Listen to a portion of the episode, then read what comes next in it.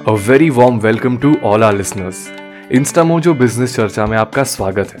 हमारा आज का टॉपिक है इंडिया में ई कॉमर्स बिज़नेस शुरू कैसे करें? इन एट सिंपल स्टेप्स अगर आपका फ़िज़िकल स्टोर है और आप अपने बिज़नेस को ऑनलाइन ले जाना चाहते हैं, या घर से आप अपना खुद का ऑनलाइन बिज़नेस शुरू करना चाहते हैं, ये पॉडकास्ट आपके लिए ही है। इसे अंत तक ज़रूर सुनिएगा। सबसे पहला सवाल जो कई लोगों का है, और शायद आपका भी ई कॉमर्स बिज़नेस ही क्यों शुरू करें? एक ई कॉमर्स बिज़नेस शुरू करने का सबसे बड़ा एडवांटेज है better profits and more customer engagement कैसे?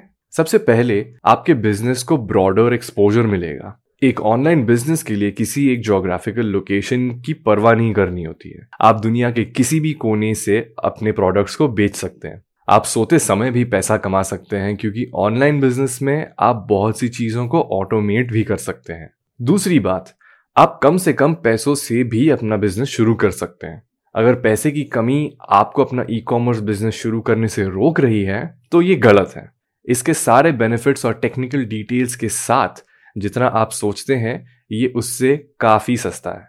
चलिए बात करते हैं अब उन सिंपल एट स्टेप्स की जिससे आप अपना ऑनलाइन बिज़नेस चुटकियों में शुरू कर सकते हैं। सबसे पहला स्टेप सही प्रोडक्ट सिलेक्शन सही प्रोडक्ट्स चुनना आपके और आपके बिज़नेस के लिए बहुत ज़रूरी है। लेकिन कैसे पता लगाएँ कि आपके प्रोडक्ट्स प्रॉफिटेबल होंगे या नहीं? इन तीन बातों को ज़रूर कंसिडर करें। सबसे पहला, क्या ये प्रोडक्ट किसी प्रॉब्लम का सोल्यूशन है?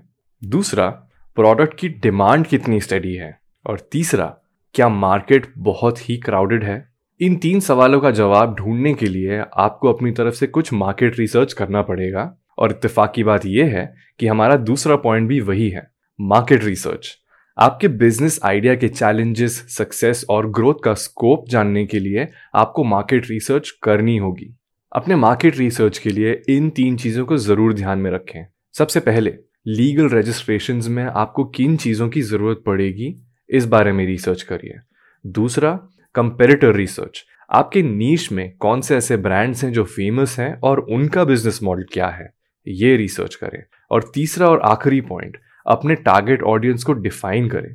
आप जिन्हें बेचना चाहते हैं, उनके कैरेक्टरिस्टिक्स और नीड्स का एक लिस्ट बनाइए।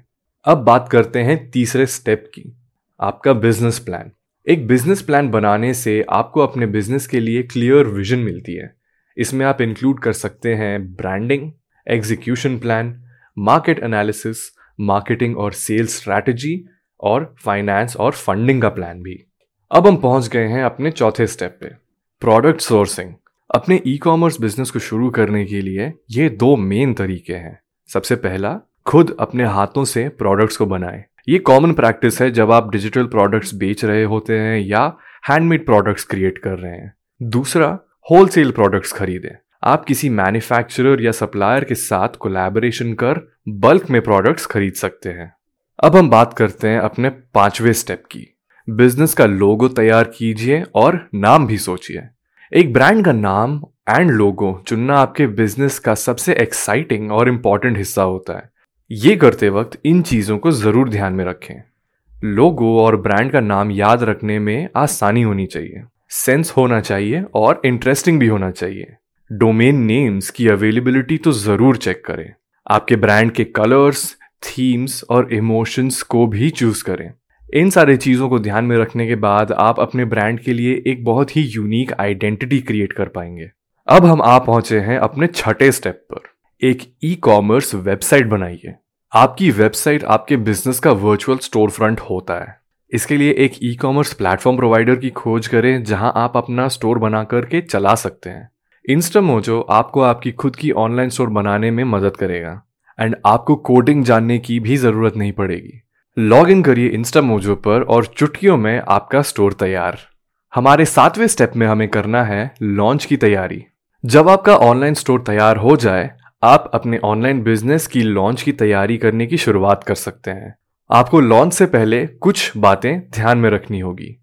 सबसे पहली हाई क्वालिटी प्रोडक्ट फोटोग्राफ्स और सही प्रोडक्ट डिस्क्रिप्शन होने चाहिए।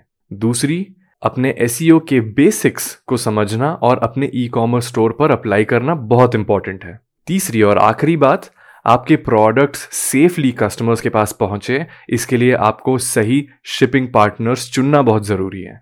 हमारा आठवां, जो आखिरी और सबसे एक्साइटिंग स्टेप है, अपना पहला कस्टमर पाना। जब आपका स्टोर लाइव हो जाए तो तैयार हो जाइए अपने पहले कस्टमर को लाने के लिए। यहाँ पे डिजिटल मार्केटिंग और सोशल मीडिया काम आता है। अपने बिज़नेस की मार्केटिंग करने का मतलब है कि आप उसे सही लोगों के सामने पेश करें।